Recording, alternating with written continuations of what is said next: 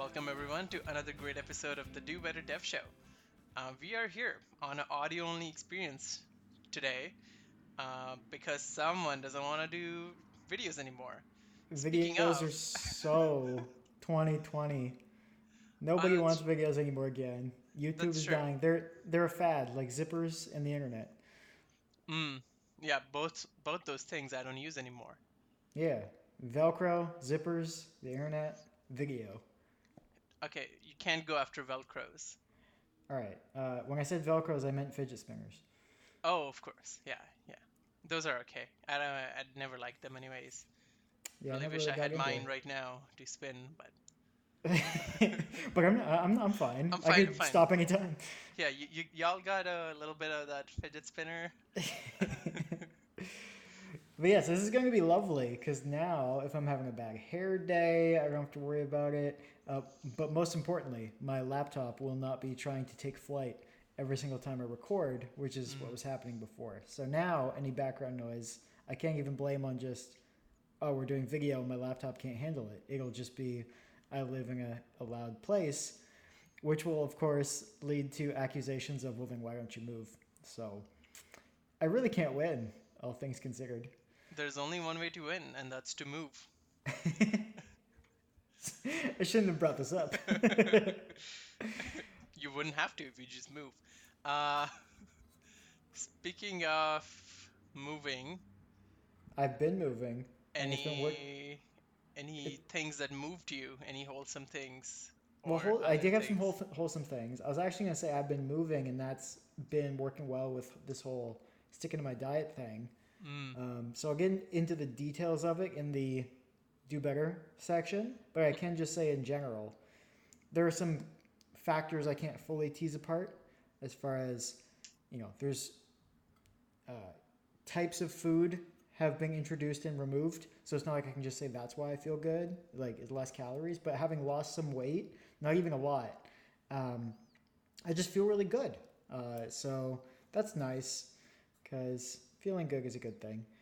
But but I did have a few interesting and wholesome things. Uh, one of them that is interesting is actually this app called MacroFactor. So these guys who run the Stronger by Science website and podcast, they've been working on this app. They've been talking about for a while, and I figured ah, I'm not going to use it. And then they just happened to release it exactly when I decided to start tracking my macros again. I had been using MyFitnessPal again after not using it for years, uh, apparently since sometime in 2019. Uh, I'd been using it for like three days, and then they had their MacroFactor launch party. So it's like, okay, I'll tune in, and it has a seven day free trial. So I signed up for it, and it's really good. So I've been having a fun time with that.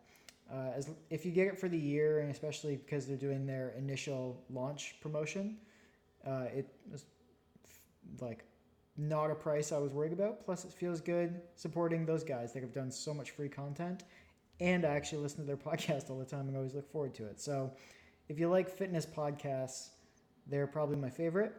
But uh, yeah, this app's been great, and one of the other fitness people who's actually from Canada, Jeff Nippard, apparently he was involved with it somehow. And he's one of my favorite fitness people. And he posted about it a couple days ago. And yeah, I had no idea he was involved, but pretty cool. A bunch of people I respect and like uh, were involved with this app. And I can confirm it is, at least so far, been a great experience. So if you're looking for a macro tracking app, I would recommend checking it out. Let's see what else I have. Do you know by any chance if they like contracted a Canadian company to do it, the app for them? they did not. They worked Okay. with two developers, one named Corey, one named Rebecca. And this was actually dev driven. So the devs reached out to Greg from Stronger by Science and they're like, hey, we have this idea for an app and I think it would fill a gap that other apps don't fill. And he's like, all right, well, go build a prototype or something and then show me. Because apparently this happens a lot where people just propose things and expect him to do a bunch of work. And then a few months later, they came back like, here's like an idea of what we had in mind.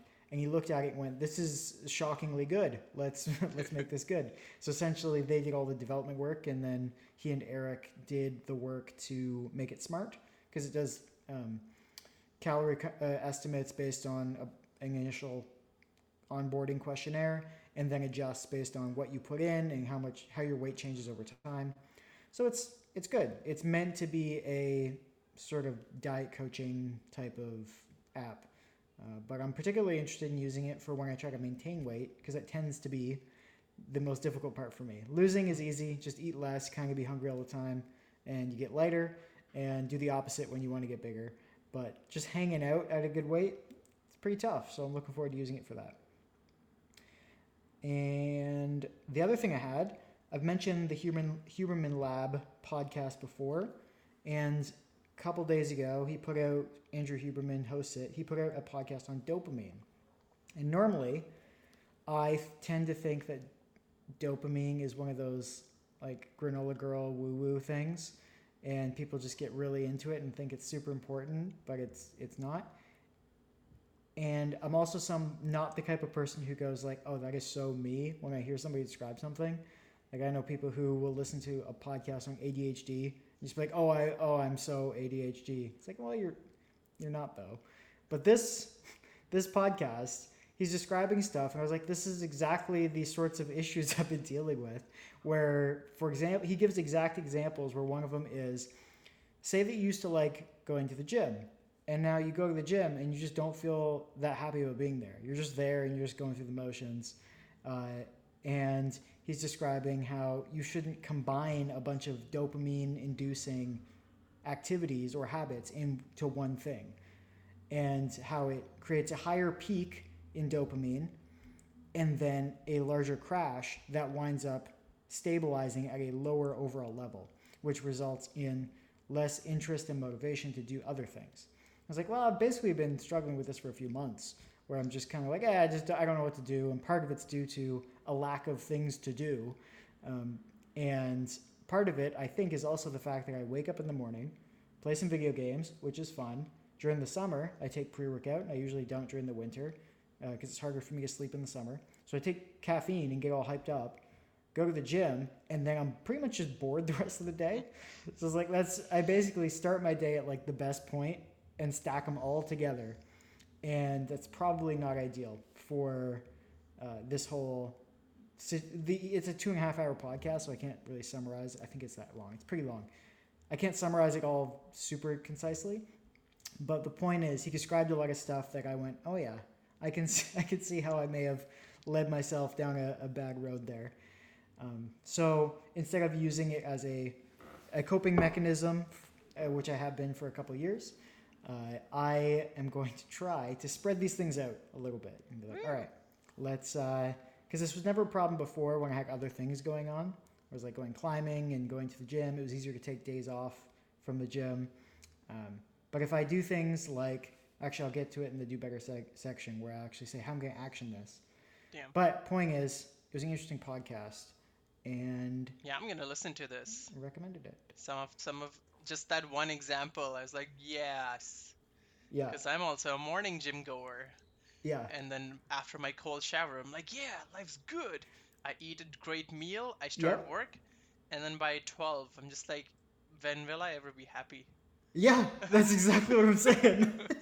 that's pretty much been my day, and it was never a problem until mid 2020, when kind of like everything had dropped off.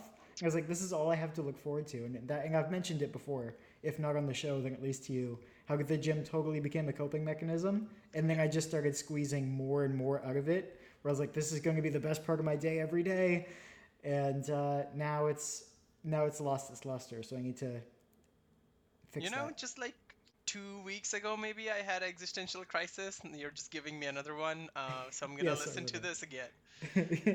Uh, yeah, I I kept it downloaded because I will be listening to it a second time. Mm. Uh, ironically, one of the things he said was, uh, "You can stop listening to like music and podcasts at the gym while I'm listening to his podcast at the gym." so yeah, there are, there are actions to be taken. But my wholesome recommendation for the week, uh, this will also be actually related to some do better stuff. But I was watching a bunch of videos about how to make sushi, Mm. and one of them was by this guy. The channel is called Fortune Cooking, how to make simple sushi, and the one of the top comments was, "This guy's voice makes me so happy, and I don't know why." And it's basically, yeah, this guy just sounds so jolly about the fact that he's making sushi, and he sounds excited about it all. And it's just this simple video. There's nothing else other than he just makes sushi. You don't even see his face. But I don't know. At the end of it, I just felt so good. So I thought that's a good, wholesome choice for this week's wholesome recommendation. And that means I can still, without going directly into my wholesome choice, I can still recommend a music related thing, which is uh, today, the day of recording, uh, Lindsey Stirling put out another video. So I will include that as a recommendation because uh, Lindsey's always great. What about you? What stuff do you have going on? Um, all right. The first thing is the stuff that both of us is going on that I Okay. pinged you about last week. What was that? Um, we have crossed over 420 plays. oh, yeah, Blaze Woo! it. What? Yeah. Oh. Yeah. I I can't do more because it's an audio recording, and people who are listening to this are the ones the reason we have over 420 plays. Mhm. So yeah, plays it. Uh, it's like Oh, no. blaze plus play. Uh, you all can drop out now. It's okay. uh, but I was very happy and excited because I don't know we la- around last year this time we were just building up a backlog. We weren't even releasing, um, and uh, yeah, and it was just this thing we were doing and had no expectations. Still don't because we aren't famous at all by any definition. But it's still nice to know there's a small community of developers, some like actual followers on Instagram who are not bots, uh, like in the comment, like like like in some of the posts, uh, and yeah, just like people listening to us talk. So that's been that's been nice. Uh, Weird. yeah, it's weird, but very we're, we're celebrities now, thanks to you guys, Oh. whoever you are. Yeah, Yeah, I have nothing to add to that. Cool. Uh, and then, okay, and then I found this workout API. Apparently, some place in Germany runs it, hosts it. It's Oh, that's why it has a weird name. Yes, yeah, it's like WGER or something. Uh, there are translations of the API uh, and the web UI, I think. Um, but something about like you can get random workouts. There's whatever you need, like nutrition or whatever. Um, so I was just searching. There's a bunch of like public APIs where you can get like nutritional information about foods and stuff too, if you wanted to um, build an app around that. Uh, so looked pretty cool. I was pretty happy about it. Uh, I stumbled upon it because I was looking for like existing APIs about like if they had them categorized according to like body weight or certain situations. Um, but none of that existed. It was just like here's sort of workouts. There was also one API that pretty much just like web scraped bodybuilding.com, which I don't think was even legal. Uh, so I wasn't gonna look at that one. um, but it was cool uh, to know that there's lots of so much public information and APIs just running. All you got to do is generate a free API key, and you can even host and log your own like workouts. So I wonder how many apps out there use it as their backend. yeah, hard to say. Yeah. So that was that was pretty neat. I I did like that. Uh, there is an app I'm sort of working towards, so that'll be useful there. Uh, but not this API. But what I wanted to look for wasn't already out in the market, which is good. That means I can build something of value. Uh, so I'm gonna be working on that. Um, and then two cool things about Ruby. Oh I my know. goodness. Pause. Gas. You should, uh, yeah, yeah. You, you should have warned me. I'm already sitting down, luckily, but Mm. that was very inconsiderate. Just- I, I apologize, but it, and it might have the same impact uh, if I, even if I say it again. But two good and cool things about Ruby. okay, all right. I'm Upcoming. Uh, one thing that happened two weeks ago, but I forgot about it until today because today is when my PR got through. Uh, because me and my senior dev both forgot about it until today when we were doing something. And he's like, "Hey, did you do this work?" And I was like, "Yeah." He's like, "Oh, let's merge this. This is great." Uh, but there's this uh, there's a retry keyword built into Ruby.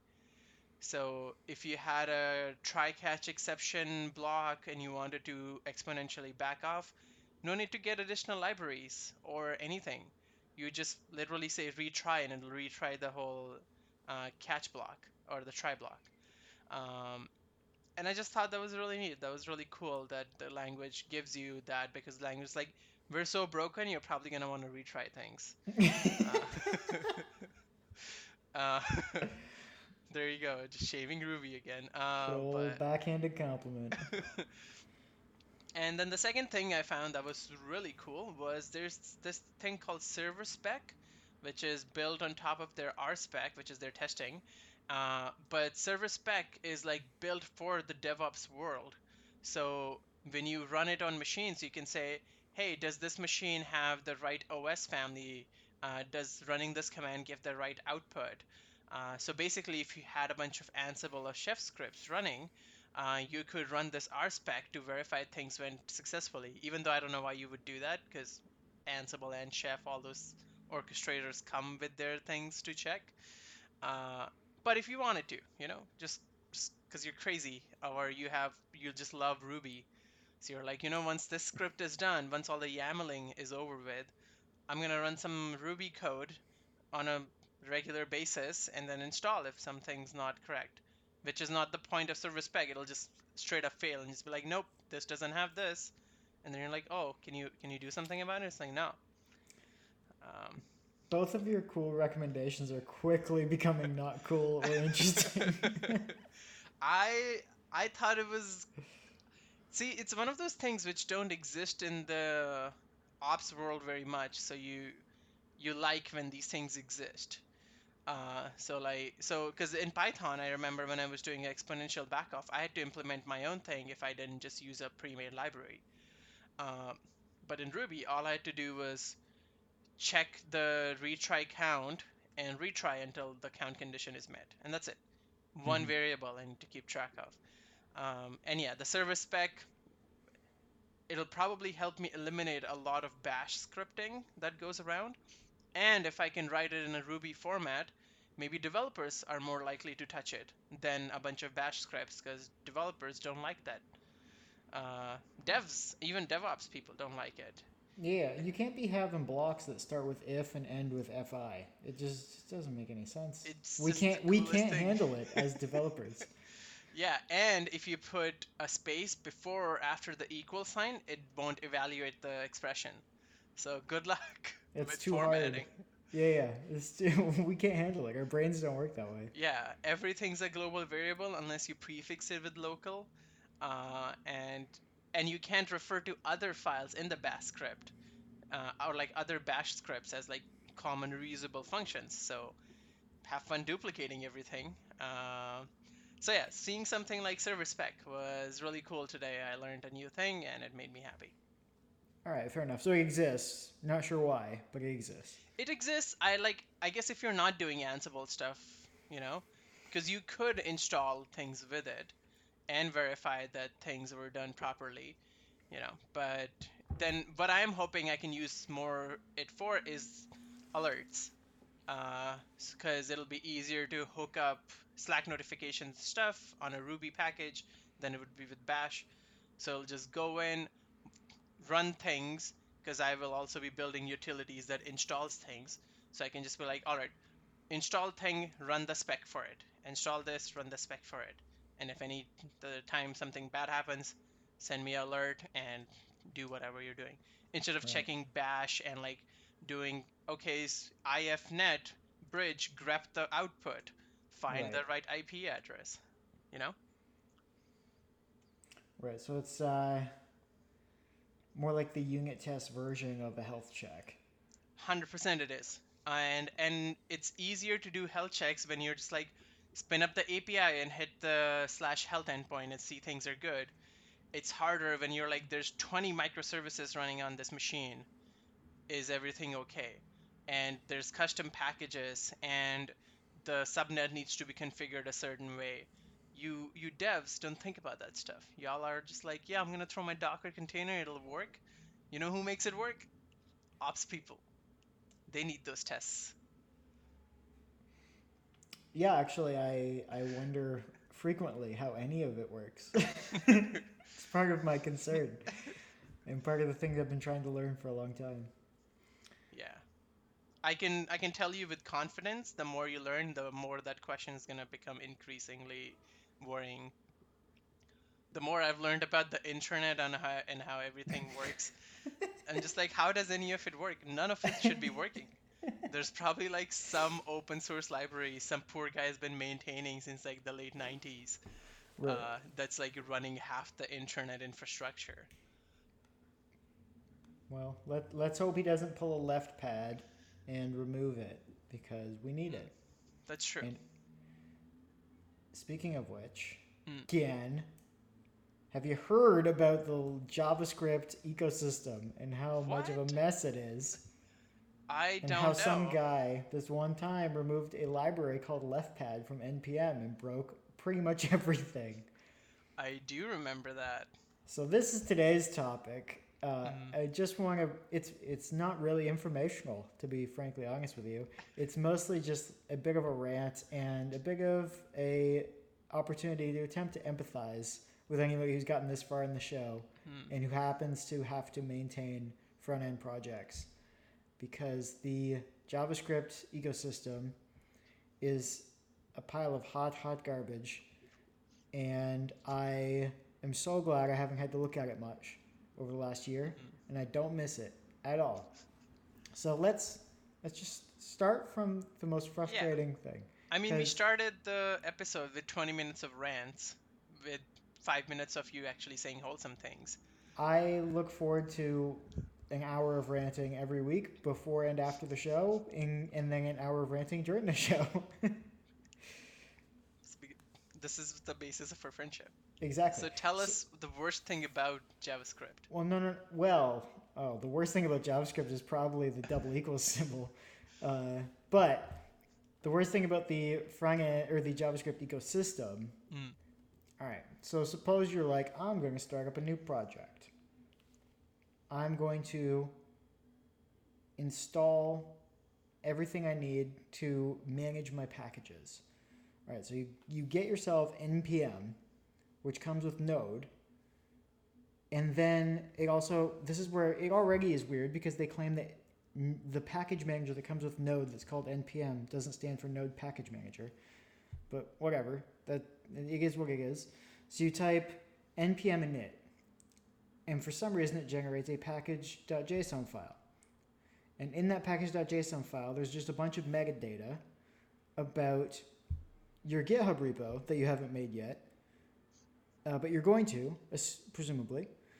And so you'll link to like your issues page, and you'll have who the maintainer is, and the name of the repo, and maybe a description, a bunch of scripts, which you will then execute with npm, and they'll probably eventually just become aliases for better, more properly written scripts. Like, uh, you know, you'll have make files that trigger the npm scripts that run some third-party library. So it's all just layers of abstraction. But all of this is tied in, remember, with package management, because that's what you actually did this for.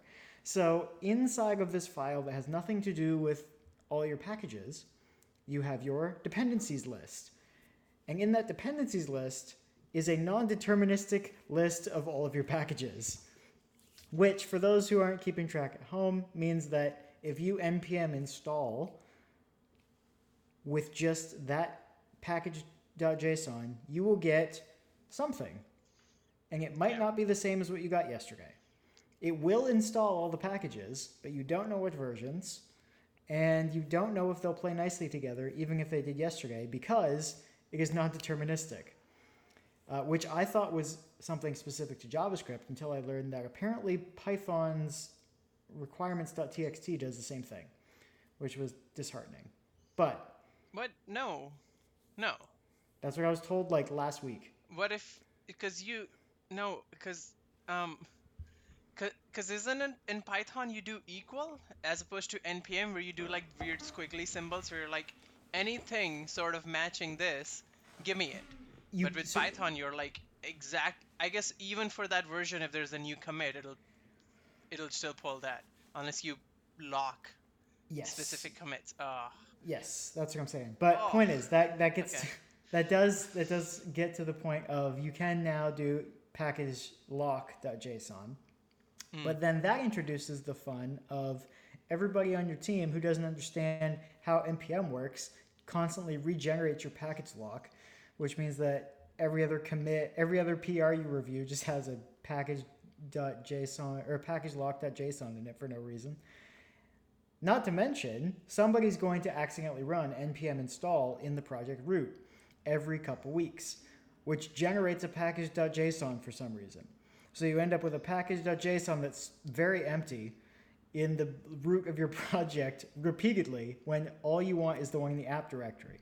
Also, if you have multiple apps inside of your application or inside of your repo, inside of your project, each one needs its own package JSON so it can run npm scripts, which you manage individually, which you then have to then make sure that you're not overwriting the dependencies that you had listed in some sort of shared package.json file. And this is all happening because it's all tied together in with the dependencies, which it really shouldn't be.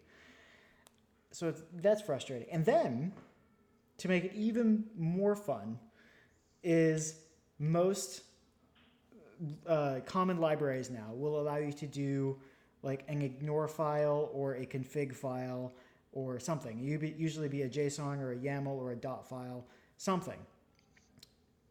But because this was a pattern at one time, most of them still support putting configuration directly in your package JSON file. And so, for example, you see a lot of Husky configuration directly in the package JSON.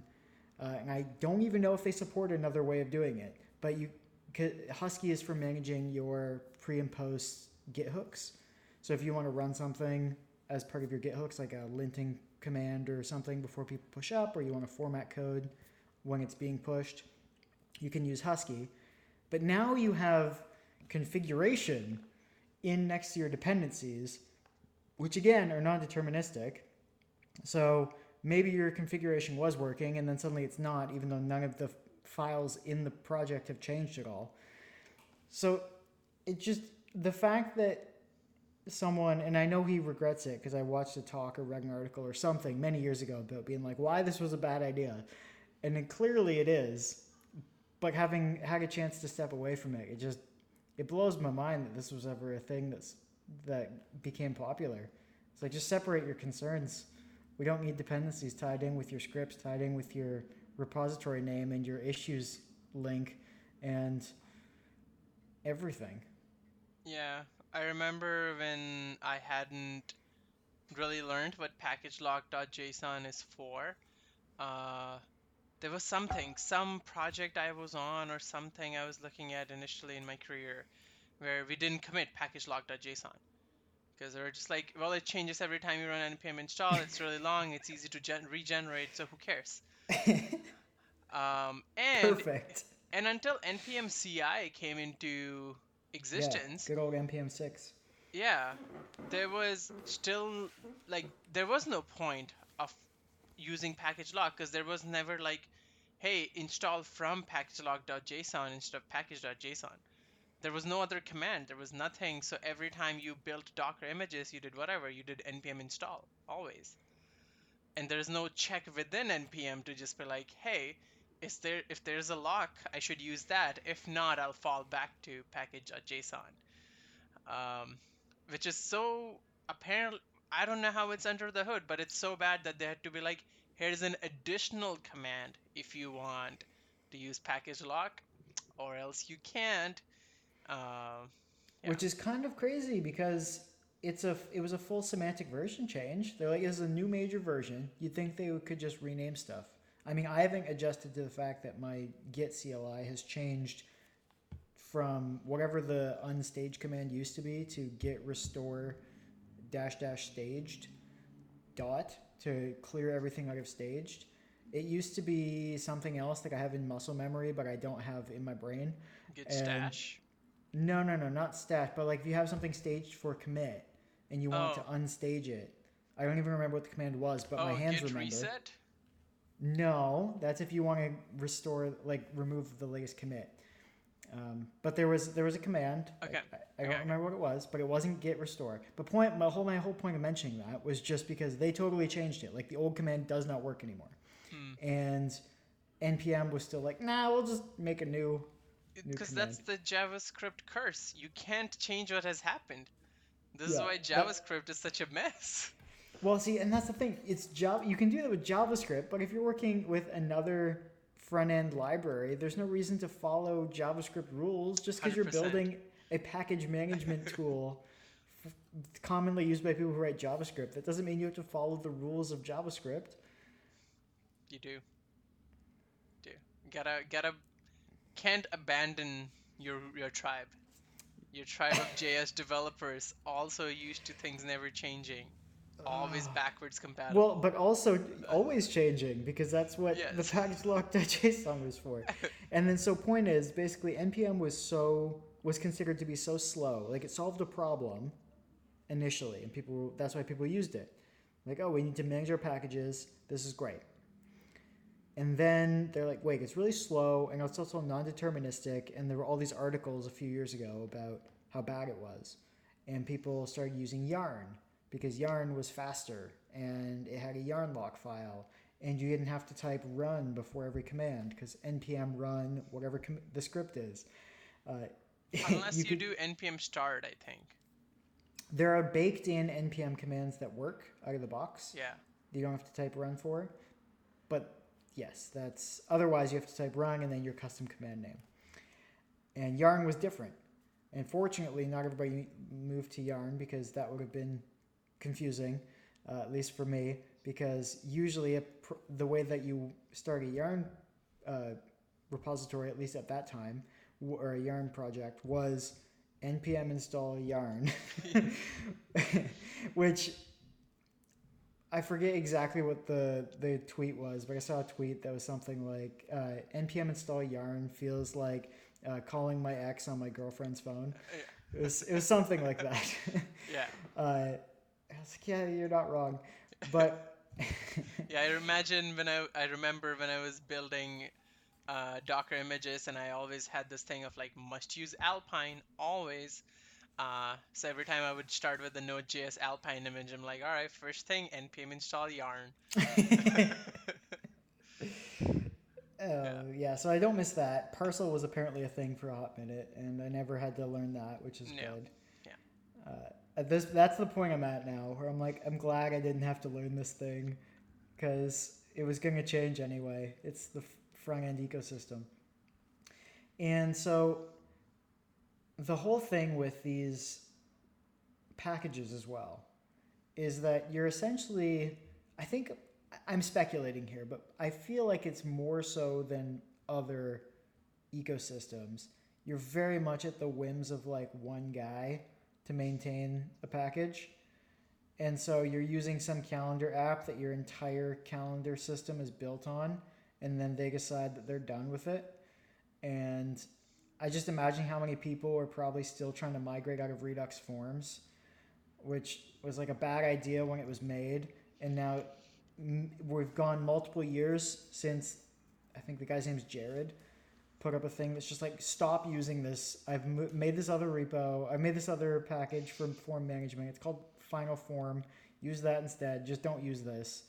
And uh, people are still using it because it's hard to move away from stuff, but you're really just relying on random people. And then you try to upgrade, and nobody knows what you've decided to use because there's 4,000 versions of everything. So it's not like they can say, yeah, if you upgrade from my calendar app version 1 to version 2, it'll still work with some other pro, um dependency you chose uh, that you're using for like time zone conversion. Uh, and when you bring that up to version 4 from version 3.6, like nobody has any idea. And so every time you try to upgrade a project, it's it's a multi-day uh, process of just being like build, How broken is the app? Let's now go back in and try to fix it. And I don't have a better solution, but I just feel like the way that people go about adding packages, sort of culturally, in the front end space is probably worse than some other areas. Again, Yeah. speculating. I also remember my least favorite part of testing that was every time I do npm update with the new package, I have to destroy my cur- entire like uh, cache npm modules. I just nuke npm node modules always because you don't know. Maybe there's stuff sitting there in the cache or some other weird build in a half-page state where it'll look like it works in your local and then you push and it doesn't.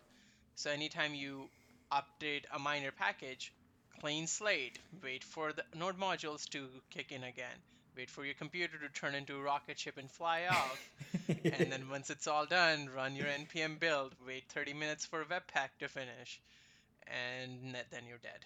Yeah, we'll get to Webpack in a second, but Yeah, I yeah. I wanted to um, I wanted to mention my favorite thing that everybody who's or every product owner likes to point out. Like, oh, we're gonna update all the packages. Good thing we have all these Cypress tests. You're like, none of these are gonna pass. Just a heads up. Just so just so you know. The UI might be completely functional, but I guarantee you the structure of all of the DOM elements has changed just enough that none of the tests will pass. Uh, you update like your form component library. Maybe all they did was rename the structure of their IDs. It used to be prefixed with their library name. Now it's prefixed with some other thing, and now all your tests fail it doesn't tell you anything. You can't build based on, or you can't um, upgrade your packages based on your end or your automation tests because they're going to be just as brittle as everything else. So you just have to manually test it. So it's just it's just a mess, and that's a front end problem. That's not a uh, package management problem, but it's just another thing that I've seen happen multiple times where somebody who's not working on the front end team is like, "Well, we have all these tests." I'm like, "Yeah, you made me write these tests. I told you they were pointless when I wrote them, and now I'm trying to upgrade, and they're all failing. And guess what? If you use the app right now, you can do most of that functionality. It'll just look very bad, or sometimes it'll look fine. It looks exactly the same, but just the way they've structured the DOM elements has changed. They mount somewhere else. They mount in the top left corner. It's a zero by zero pixel, and for some reason that's where the drop down is located. Why? I don't know. Ask Ant Design. It's just the way it is. So Yeah. Yeah, this is definitely like don't miss this is like four years of catharsis right here. Yeah.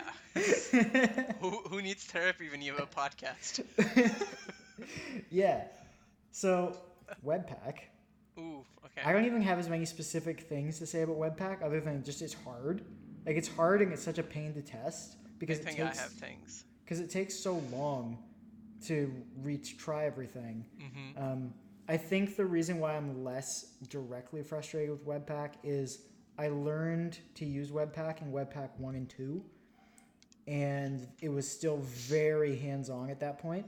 There wasn't much of the like common patterns and abstraction taken away at that quite yet. And then as I got to the point or as I as they got to the point where they released Webpack 4, I was not having to touch those config files as much anymore. So when I did have to touch them, it was go to the docs, update the small thing based on what they said you had to do, and it usually worked out okay. But I understand that that's not generally the experience of someone who has to start from scratch on a Webpack file. But when I was doing it, it's so outdated that it's hard for me to even say anything specifically about uh, the pains of Webpack today. Yeah, I don't know. I have I have all this like bad memories from trying to optimize the builds. Cuz that's my thing. I I need performance. I need the minuscule microsecond I can get out of anything so that things that I'm building are fast and responsive and scalable. Uh, and Webpack just gave just didn't give me any freedom, whatever I needed. Uh, and the docs didn't help, and everything else was just basically like type these few things, add these few things into a config, and then you're done.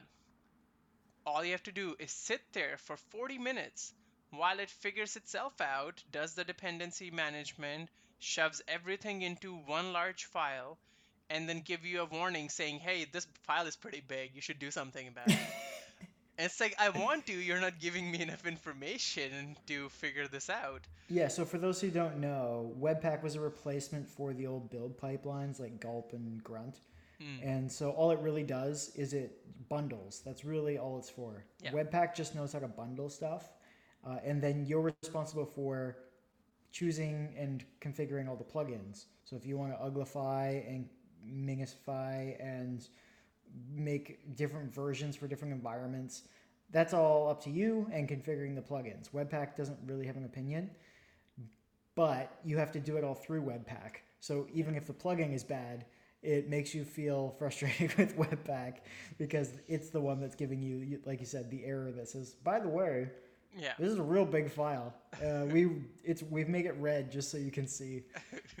yeah, and it's the whole Webpack ecosystem. Yes, ve- as a transpiler, it's nice. It's it's you look at it and you're like, okay, it took all this higher level JS I wrote and turned it into vanilla. Good for it. What a nice little utility that takes away all the white space and So- turns my weird JavaScript or my readable JavaScript into unreadable mess that works. If if I remember correctly, it's some kid in Australia, like some young kid in Australia, made the first version of Babel, which is what actually does the transpiling. So uh, basically, do better, everybody else. Yeah. It's, it's pretty impressive. For a kid in Australia, you said? Yeah, so he wasn't even at the beach. He was at home, yeah. right in Babel. He was done fighting crocodiles. So he's So just they- like, I'm just gonna do this. Are you thinking of Florida? No, no. Oh, yeah. Uh, sharks. Sorry, that's what I wanted to say. Yeah, he was tired of fighting sharks. He was typing this up as he was petting his spider and slurping on a Tim Tam jam or whatever it's called. Um, but yeah, he he was just you know marmalading it up and coding, and good for that kid. But um, but yeah, if I was just really frustrated because one of the things I love and hold dear to me is multi-threading. You know what's really hard to do in Webpack? Parallel processing, which in theory it shouldn't be. All it's doing is transpiling a bunch of JavaScript in different files and putting them into one. I should have an option to just be like, all right, take each directory, transpile that into its own JS, and in the main entry point, just add them all as imports. Or take a, I should be able to define a set of criteria of saying this much code can be coupled into one area and go process all of these individually. And then you can spin up 10 threads because bigger apps will have tons of components. Spin it all up, turn it all into code. Maybe there is some duplication. Who cares? Once it's all in the browser, it's all a mess, anyways. But at least things will be served and delivered faster because your browser can make parallel requests and things can work faster. But no, it was so hard, so freaking hard to find how to parallelize it properly. And when I successfully achieved it, uh, not even like in the best way, it was just like, okay, it's slightly better. Then it needed all the cores and CPUs. Because when I spun up my pod to build it, the pod would die. It'll just be like, hey, this is asking for way too much CPU. So now you have to find out a way to either limit it or just basically be like, yes, for this simple web app that uploads data and searches things, let's give you a 16 CPU core just so you can like build this. Right. So that's why you run a setup pod, and then you then you mount it, copy it over, and then kill it. Yeah, yeah, and I hated it. I I hated it so much, and it's like, and if the static files aren't the way you want them, then you have to like think about, okay, what's the this is now moving a little away from Webpack uh, because one of the things I loved and hated uh, was completely blanking out on the web server that's so famous with Node. Um, it's like it's like built in. It's meant to serve single page or whatever. It's it's supposed to be a web server if you don't know how to Nginx or Apache. Hmm. Uh, Yeah. like the like the OG people. Uh, so you can do that, which I thought was really handy because all you have to do is say, "Hey, this is my app, web serve this," and it's able to like have multi-threading, different. It does what a normal web server would do, and it'll just make a bunch of copies, different runtime environments of Node, and it'll serve it through that.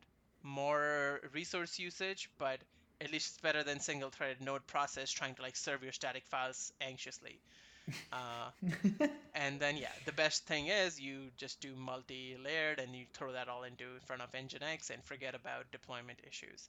But for people who don't know that, it, it felt really nice.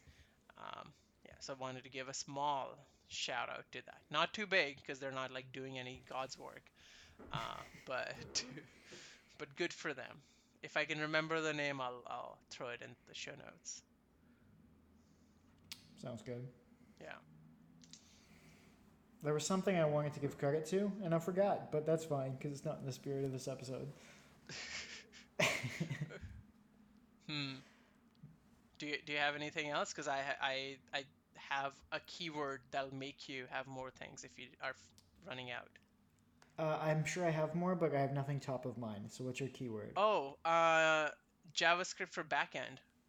Oh no. Yeah, yeah. So, okay, you know how all of these things are essentially necessary because JavaScript is what runs in the browser?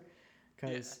you know, Brendan Eich, multiple decades ago, was asked to write a language and it was supposed to look like Java, so Java people were happy, and it was going to run more like Scheme or something like that because he liked Scheme. Well, that's how we got JavaScript, and now it runs in all the browsers. But it turns out, you might not know this, in other environments, you don't have to use JavaScript. So, you know, all these problems we've been complaining about, all this ecosystem stuff, you actually don't need to worry about any of that. You can choose to use a, a much more sane language in other areas, like, say, a server. You could write like a Go server, uh, which has none of the baggage of decades of poor decisions. You could write Python, which can do breaking changes from Python 2 to 3 instead of having a triple equal symbol. Uh, it's there. There are other options, is what I'm saying, and it doesn't need to even like the Python you write doesn't actually ever compile to JavaScript because it turns out it doesn't have to run in the browser.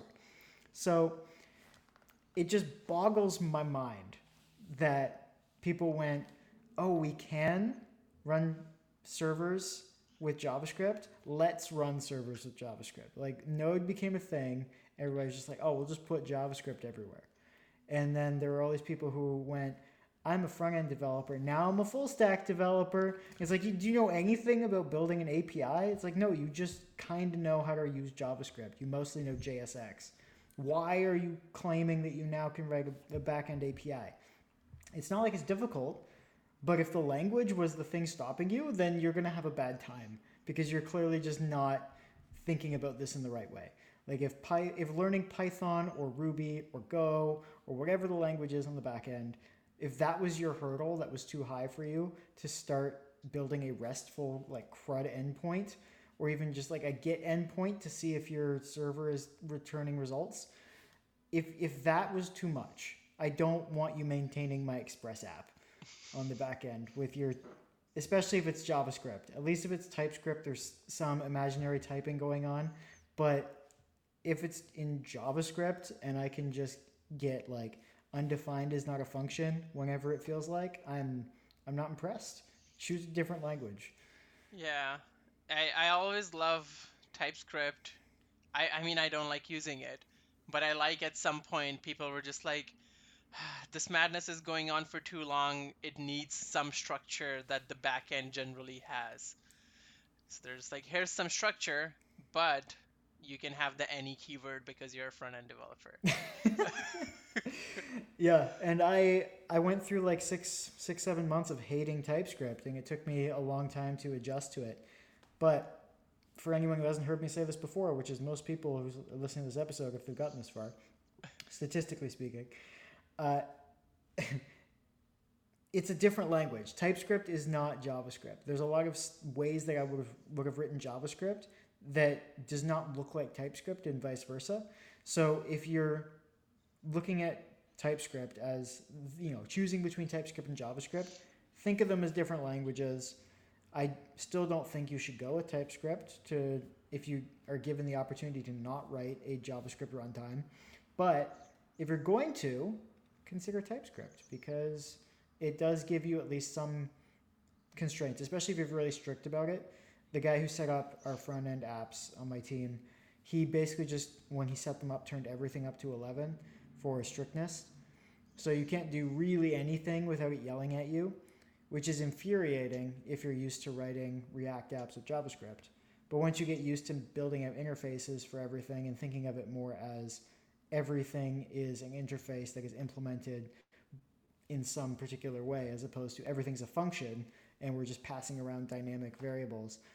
Uh, once you make that mental shift, then it's really nice because you go to type out something in your IDE and it's like auto completing and giving you types and things. Things work a bit better, but uh, still, if yeah, if you're looking at making a server and you're thinking, no, oh, I should use JavaScript, just learn learn Python. Or if you're thinking I'm going to use TypeScript, just use Go or Java even. I don't care. Hey Java, if you like verboseness, I loved writing my web app in Java. It was fast. That's what I'm saying. Like I yeah. I haven't written a lot of Java. I've basically done like a couple of those, you know, baby's first game essentially where it's like you make a thing that just a dot randomly moves around the screen and you just have to avoid it that type of thing. And if you touch the thing, it's like game over. Like I've done that. So I have a little tiny idea of what's going on with Java. And I feel like if you're considering TypeScript and you want types and control over the data, Java might be a good alternative, or Go, if you really want things to be uh, strict and you are okay with repeating yourself. yeah, but you get that speed.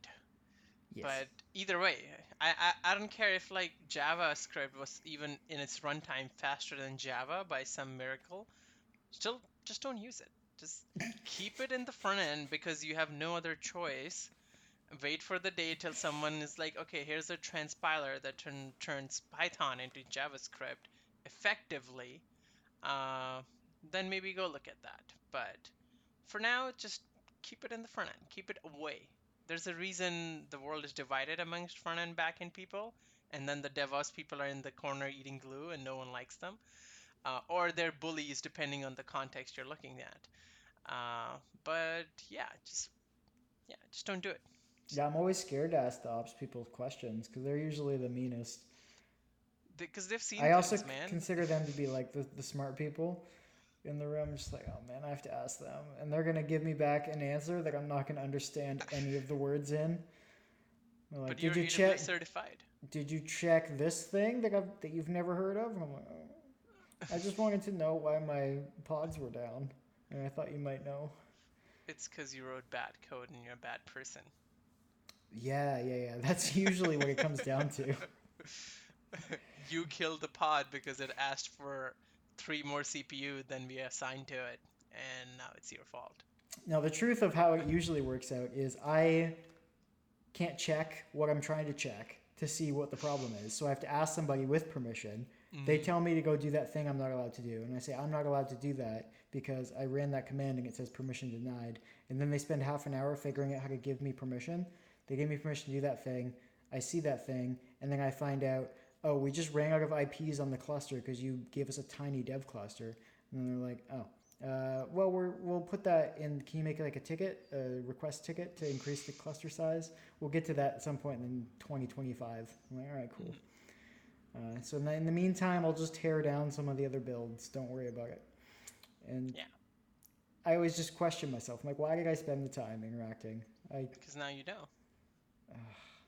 Uh, it's almost as frustrating and useless as front end ecosystems.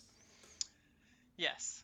I mean, I'm very grateful React exists, but there were simpler times when I just had to be like, here's my HTML file, here's a bunch of JS files, and here's a bunch of CSS files.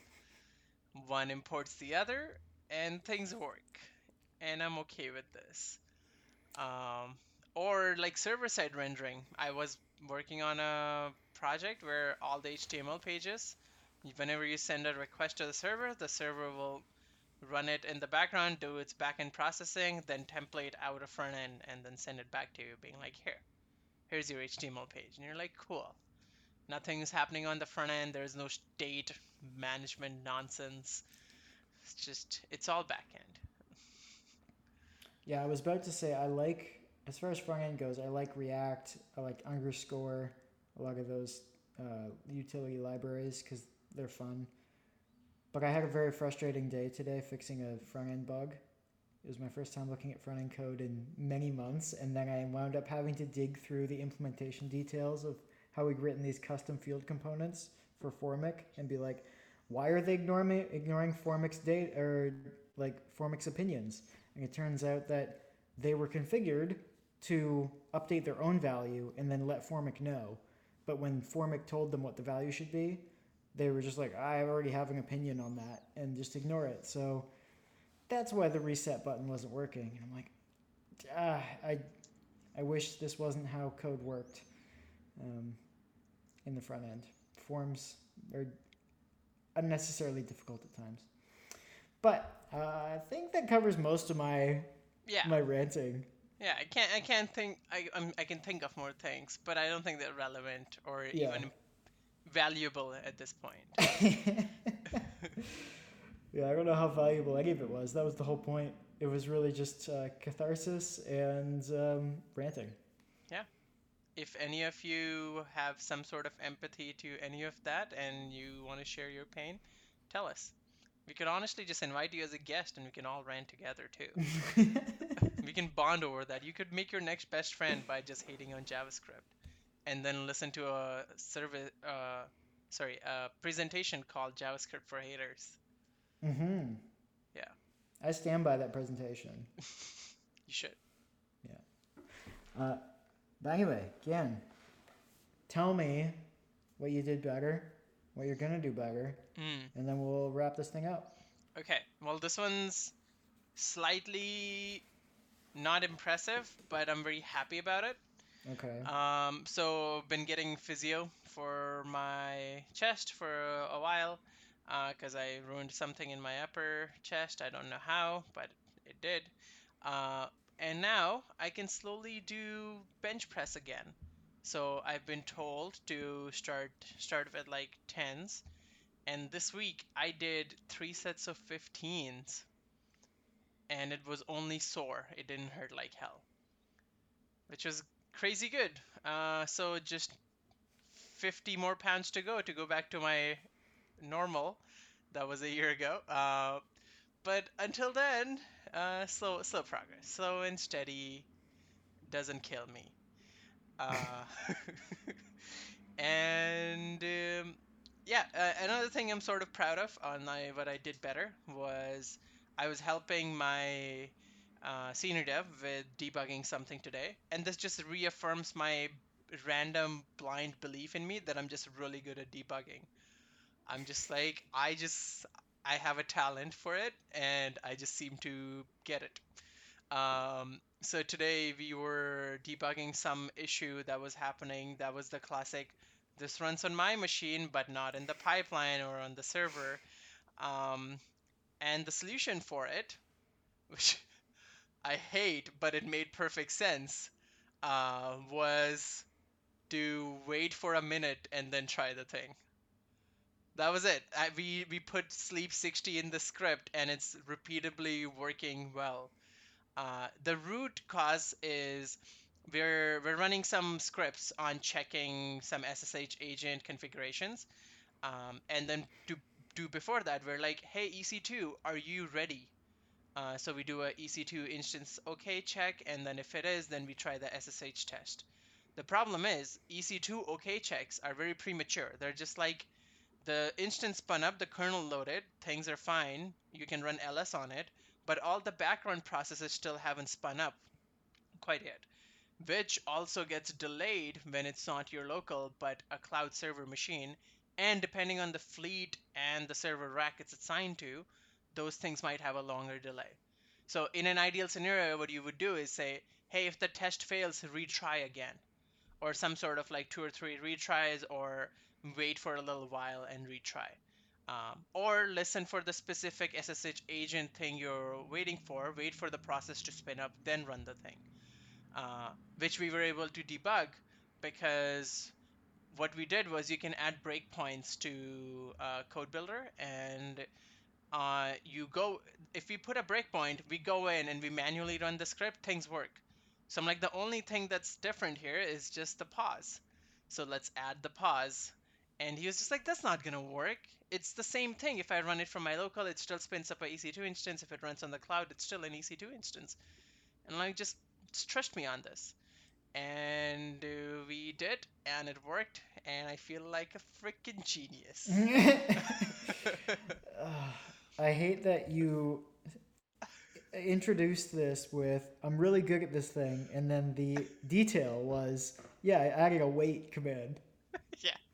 That's But that hurts. That hurts knowing where to add the wait command and why was the million dollar question. Mm. Because that's how I was able to convince my senior dev and add a use case for it uh, on how to fix it. Uh, because he's been trying for like a day or two where he's just like, I can't seem to replicate this or figure this out. And I'm just like, just try this. Uh, so it's not the size of the debugging statement, it's how you use it. well, there you go. Lesson learned, I guess. Anyways, I just felt pretty good about it. Um, even though it was small and dumb, uh, I thought it was just like, I was like, this is how it is, though. When you get to certain it levels, it do be that way. You're like, I've done everything correctly. Things aren't working, and they're not working because of some small, stupid gap or race condition you probably ignored or took for granted. Um, so, kids, always check your process tables uh, to know what's going on. Um, yeah, so that was what I did better. Uh, and then what I'm going to be doing better, or what I've been trying to do better at, uh, is still still going strong with the postings. Uh, really enjoying now curating some content. Still haven't put any time into video. I really ought to do that. I'm just I just can't seem to summon enough energy to be like go on Google and be like best video editing software and like sit through some clip and edit it out, which is going to be irrelevant from now on because we're not even doing YouTube clips anymore. So I may Mhm. have to just find proper like good audio bites and then put some sort of like thing on it. Um, create some reels. Uh, yeah, and yeah, meditation going strong. One day I did it, but I didn't do it on the app, so my re- streak has been reset, which kind of sucked. Uh, but I'm just like, you know what? That's fine. That's not the goal of the meditation. It would have been nice to look at it and be like, yeah, I have hit a certain number of days.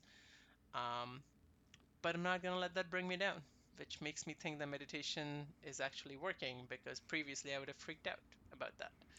It's probably better to lose the streak fairly early on. Otherwise, you end up with That's true. 672 days on Duolingo Mhm. and you don't know why you're doing it anymore.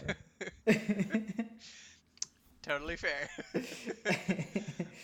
uh, still mad you didn't do 666. Um, I, well, I did. I was. oh yeah, you didn't screenshot it. Yeah. Yeah. So life just do be that way uh, sometimes. But yeah, overall, I think things are good. Uh, I was actually like, I had this. It's crazy the timing on things, how it works out. But before you told me this today, of like the dopamine hit in the morning, and then that, I had this thought yesterday, being like, maybe I should add like some activities in the middle and the end of the workday to give me a little boost so my energy sort of like consistent throughout the day and not crashing as the day goes on. Uh, so my brain was just like, drink more caffeine. Uh, which, which I was like, maybe I'll go back to drinking more tea or something. Uh, but spreading things out sounds like a more healthier way to deal with this. Yeah, yeah, yeah. We we had a really big peak and now it's really low. So let's just uppers our way to baseline. Yeah, build more caffeine tolerance. Before you know it, I'm like shot shooting enough like pre-workout to kill a small giraffe or something, and it's good. It's good just to just to go rep those 15 pounds. I gotta start somewhere, I guess. Uh, yeah, yeah. How how's yours? So I did do more stretching. I was very proud of myself for that. Because I said I was gonna, and I actually did. So Damn. that's that's nice. I oh something else I said I was going to do that I did was I dropped out of some interview processes for companies that were taking a bunch of my time and were clearly not the right fit uh, for what I was looking for. So that was a load off my mind. And let's see. Uh, there's this company that you and I used to work at, and I, I had a bunch of clothes uh, from them, and now I don't. So that was good. Hmm. I got rid of that. And okay, I'll, I'll just go with the diet one because that won't take too long. I have been sticking to my diet. So as I mentioned, I've been using MacroFactor. Uh, not really using any of their recommendations other than gradually increasing my calories. So I already knew roughly what I was going to do in order to start dropping weight again because I've done this so many times. But their estimate for how much I could probably eat and lose weight was substantially higher than what I was eating. And I figured somewhere in between was probably accurate. Like realistically, they just overestimated my caloric expenditure based on me uh, answering questions inaccurately. Like I probably needed to just put a slightly lower level of activity or something based on my job. So I probably just make it overestimate that. But eventually it'll match up because it's been knocking, I think over the first week it knocked 60 or so calories off of my estimated expenditure and it chips away a few more each day until things kind of make sense based on what my, my weight's doing. But the reason I wanted to mention it is because I feel great. So I alluded to it earlier uh, that there are confounding variables. Like I am not eating all that much rice, uh, and I'm eating another pound of veggies to stay full, and just less food in general. But I'm also I've also lost like three ish pounds in the first couple weeks, so. I don't know if it's that. I don't know if it's the food changes, but anyway, been feeling good. So having more energy despite eating less has been nice. And related to food, I made sushi for the first time on Sunday. So I went out and I got like a proper uh, knife because the only knife I had I got from Value Village and it could barely cut anything. And I realized if I tried to cut sushi with this, it would just mash it and not not actually cut it. So finally, after four and a half years of living here, I now own a cutting board and a proper knife. So Damn. heck yeah. Uh, and it was a lot of work, but it was also a lot of fun. I just put some YouTube videos on for entertainment, rolled up some sushi, made way too much. So it turns out I, w- I wanted to get sashimi grade tuna. So I went to this place in Victoria, Finest at Sea. I was like, can you give me some tuna, sashimi grade tuna, and salmon? And they didn't ask me how much I wanted. They just had it prepackaged. So they gave me, they, well, they asked me the salmon. They're like, do you want a big, like a lot of salmon or a small amount? I was like, just give me a small amount of salmon. So they did. And then they just gave me the tuna. And I don't know if it's the only size they sell, but it was 600 grams of tuna.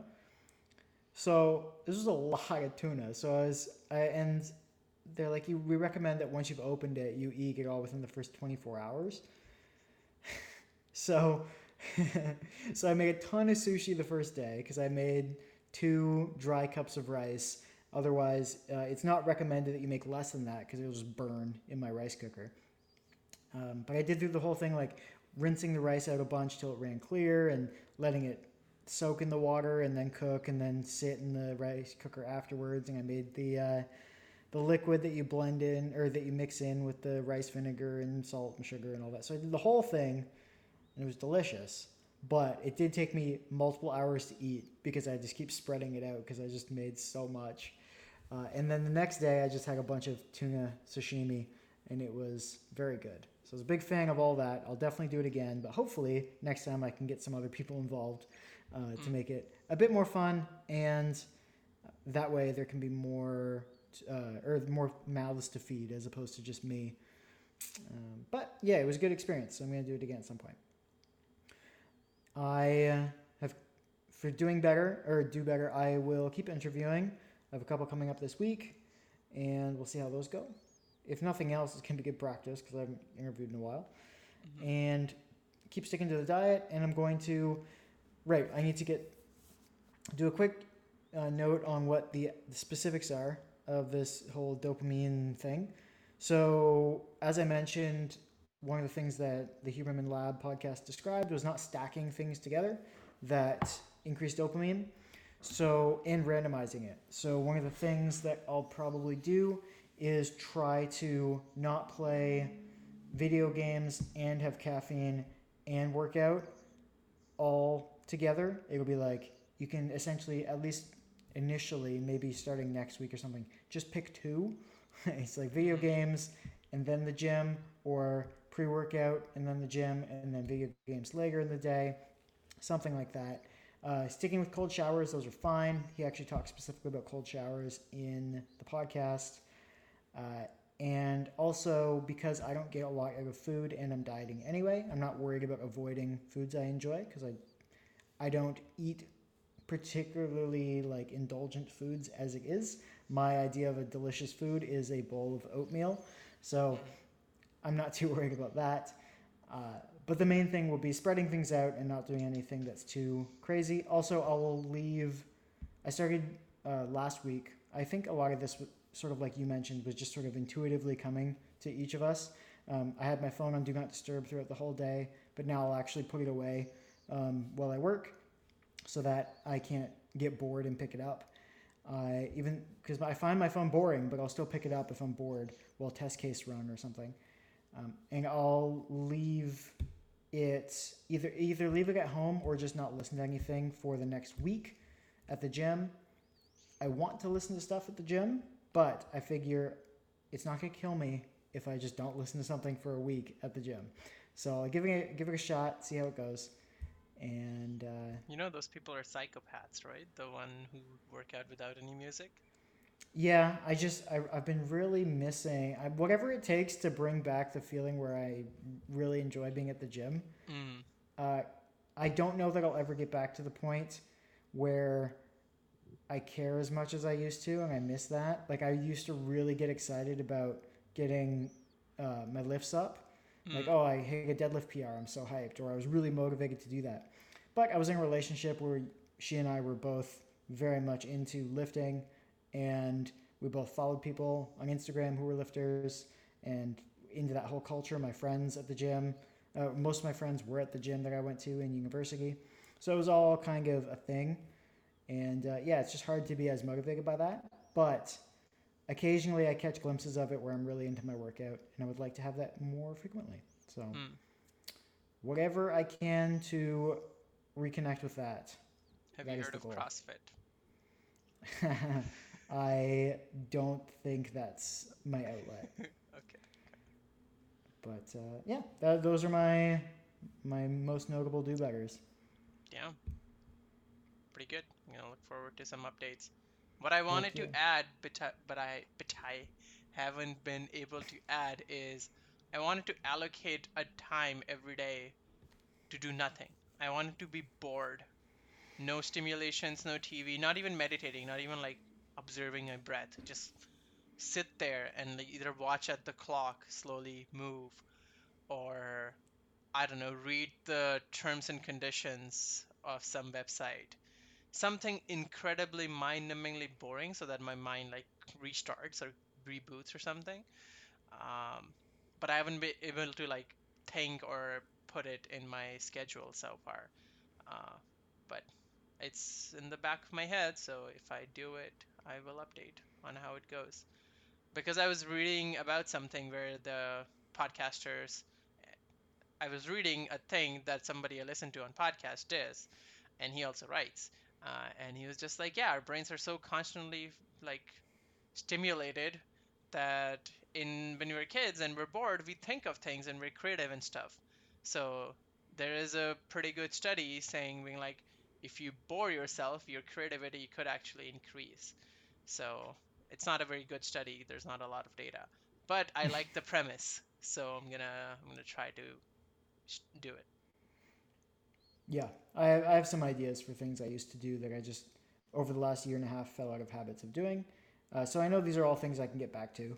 Uh, it's just it's more or less things have gradually degraded, less so than it's an actual problem that can't be solved. All solvable problems. I just essentially need to remember what I was like in 2019 and and go from there. Mm. We'll tune in more to listen how 2019 Nathan was like, because I Mhm. met him. it's true. You were there. he was the worst.